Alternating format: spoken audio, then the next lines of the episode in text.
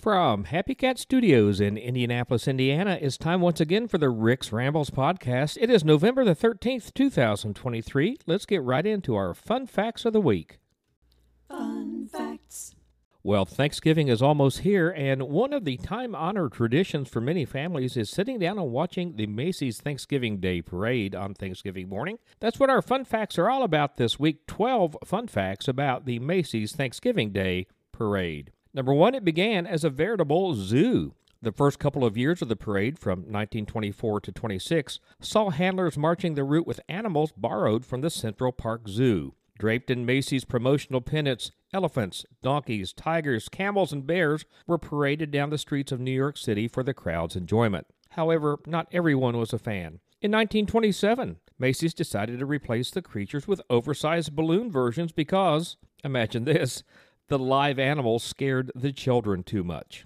Well, speaking of balloons, number two, the balloons have been around since 1927.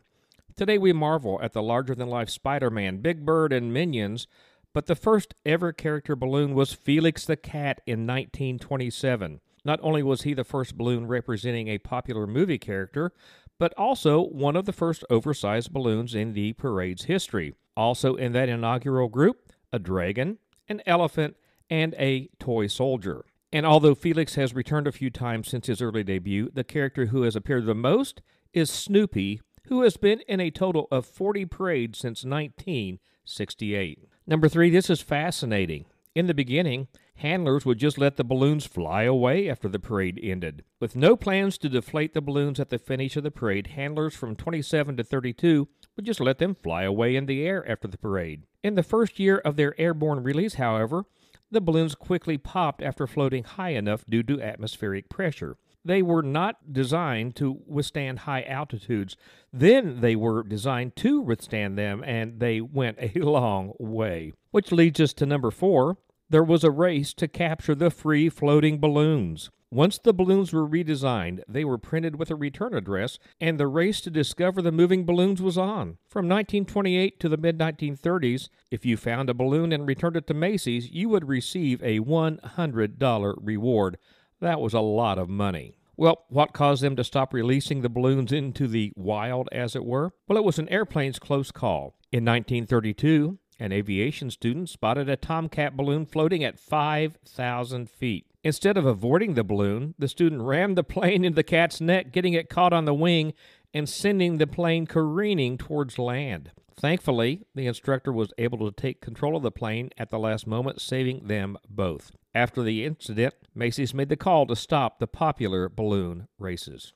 Well, as can be imagined, those balloons use a lot of helium. How much? Macy's is the number two consumer of helium in the entire world. Large balloons take about 12,000 cubic feet of helium. Who is the largest consumer of helium? Well, it's the United States government. Well, in 1958, there was a helium shortage. That year, there was a strong possibility that the parade would have no balloons at all. Fortunately, the parade's organizers came with an idea to fill the balloons with regular air and then hang them from large cranes that slowly towed them around the route. Well, as you can imagine, inflating those balloons is quite the process. Each large balloon needs about two hours to be inflated. They only take about 15 minutes to deflate. Well, lots of things were canceled during World War II. From 1942 to 1942, due to the war effort, Macy's canceled the parade. Well, there are balloon handlers, but there is one person that is in charge of making sure the balloons go where they're supposed to go. They are called the balloon pilot. And the ropes that the handlers hold, they've got an interesting name too. They're called the bones of the balloon. And lastly, balloons are purposely designed to fit through the Lincoln Tunnel. Each balloon is designed and stored in the Macy's Parade Studio in New Jersey. They are specifically measured to fit through the Lincoln Tunnel. There you have it, a few fun facts as we prepare for Thanksgiving about the Macy's Thanksgiving Day Parade. What's the secret to a long, happy life? Well, we all wish we knew that, and the fact is, it may be much simpler than we think it is. In this week's good news story, we're going to take a look at three friends, all over the age of 100, and find out what their secrets are. Three friends over 100 years old each in Britain have revealed their secret to a long life, which, for at least one, involves keeping a boy toy around. Daisy, 103, Irene, 101, and Phyllis, 103, say they still laugh and enjoy every day to the fullest every single day. Each woman has lived through their share of triumph and hardships, world wars, loves gained, and loves lost.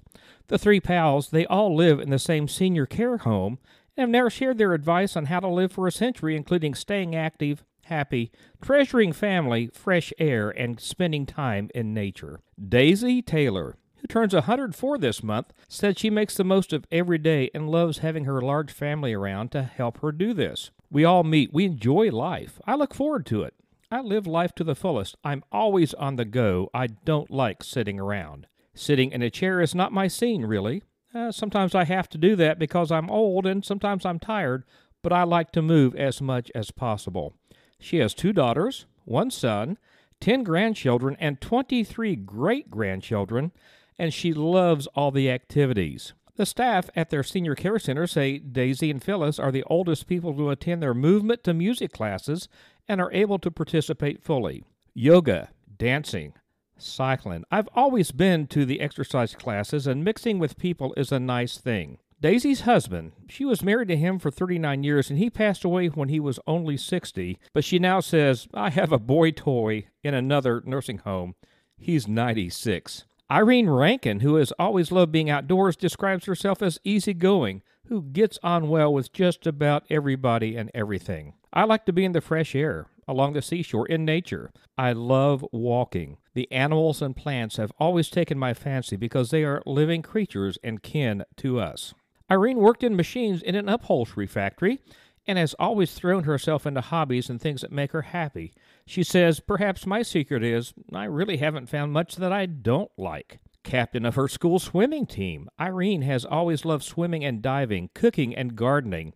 But the Doris Day fan says one of her biggest loves in life is music.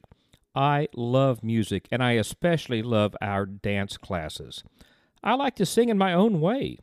Music always brings back such lovely memories, and I thoroughly enjoy it. Dancing, laughter, and joining in. Those are the three rules that I live by.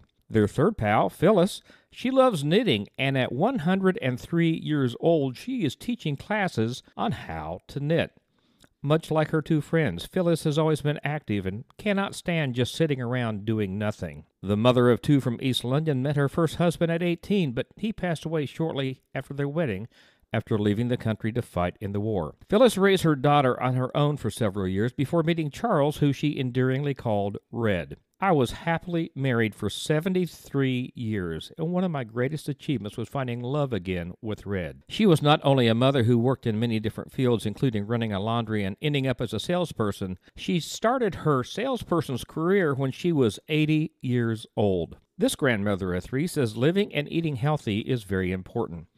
I used to tell my kids they must eat their greens. But mostly, what keeps me young and what keeps me healthy are two things being with family and staying active. Phyllis says if she could give advice on how to live a long and happy life, it would be this always be kind and optimistic. A positive attitude is the key to a long, happy life. I love this story. It's so simple. Want to live long and happy? Be happy. Be optimistic. Stay busy. I so appreciate all of you coming along on this journey with me to try to make the world a little more positive place. And don't forget, my journey into making the world a more positive place doesn't end with the podcast. It kind of begins here, but you can find Rick's Rambles spreading positivity on Facebook, Twitter, Instagram, and TikTok. And I hope you'll follow along on those platforms for unique content on all of those platforms. If you'd like to support what I do, the easiest thing to do is simply share it on your own social media and let folks know what you're listening to. If you'd like to support financially, I've partnered with a company named MyFahlo. It's a company that sells wildlife tracking bracelets and they support wildlife conservation and positive content on the internet. These bracelets are amazing. I'll put a link in the show notes and you can purchase one for yourself. Also, if you'd like to do something, you can just buy me a cup of coffee and I will put a link there also. Once again, I appreciate you being a part of my journey.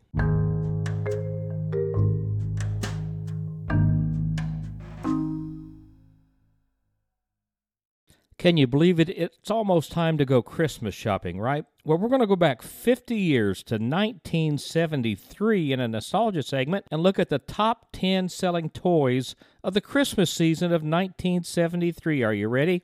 Here we go. Number one, the Nerf ball launched in 1970. I've never had a Nerf ball. Maybe I should get one and play with it. Number two, Weebles. I remember Weebles. Weebles wobble, but we don't fall down. Skateboard. Well, you know, I'm a pretty clumsy guy. The skateboard, eh, I've never had one and really have no desire for one. But number four is one I remember fondly the Evel Knievel stunt cycle. Who remembers that? You wound it up and it took off. I loved that thing. Up next, the Magna Doodle, which was kind of a, a little bit like an etch a sketch, but not really because you used a stylus to draw on it. I loved the Magna Doodle. For some reason, I thought that this was the 80s, but it actually came out in 1975, the Pet Rock. And my good friend Richard Propst still has his original Pet Rock.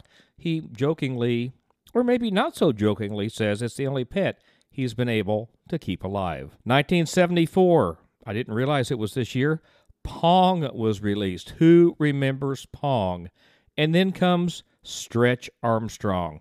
Who else had a Stretch Armstrong? And who else cut it open to see what was inside of it? Micronauts was the next one. And rounding out the list, Mattel Electronic Football and Baseball games, those little square handheld games. The number one toys for Christmas 50 years ago.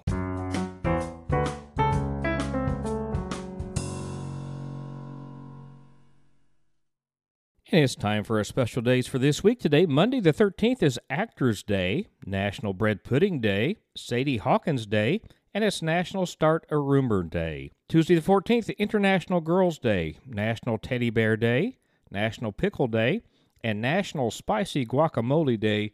Boy, howdy, that sounds good. Wednesday the 15th, America Recycles Day. Clean out your refrigerator day, and it's National Raisin Bran Day. Thursday the 16th, National Button Day, National Fast Food Day, and it's the Great American Smokeout. Friday the 17th, Electronic Greeting Card Day, National Homemade Bread Day, National Baklava Day, that's National Butter Day. Saturday the 18th, Apple Cider Day, National Mickey Mouse Day, and it's William Tell Day. We'll wrap up the week on Sunday the 19th with International Men's Day, National Macchiato Day, and it's Play Monopoly Day. That's going to wrap it up for this week's edition of the Rick's Rambles podcast. I hope you have enjoyed the show. I've sure enjoyed putting it together. Thank you so much for spending a few minutes with me today. Please take a moment, share it on your social media, let folks know what you're listening to. Until next week, be kind to as many people as you can, as often as you can. We'll start right now, and we'll make the world a better place.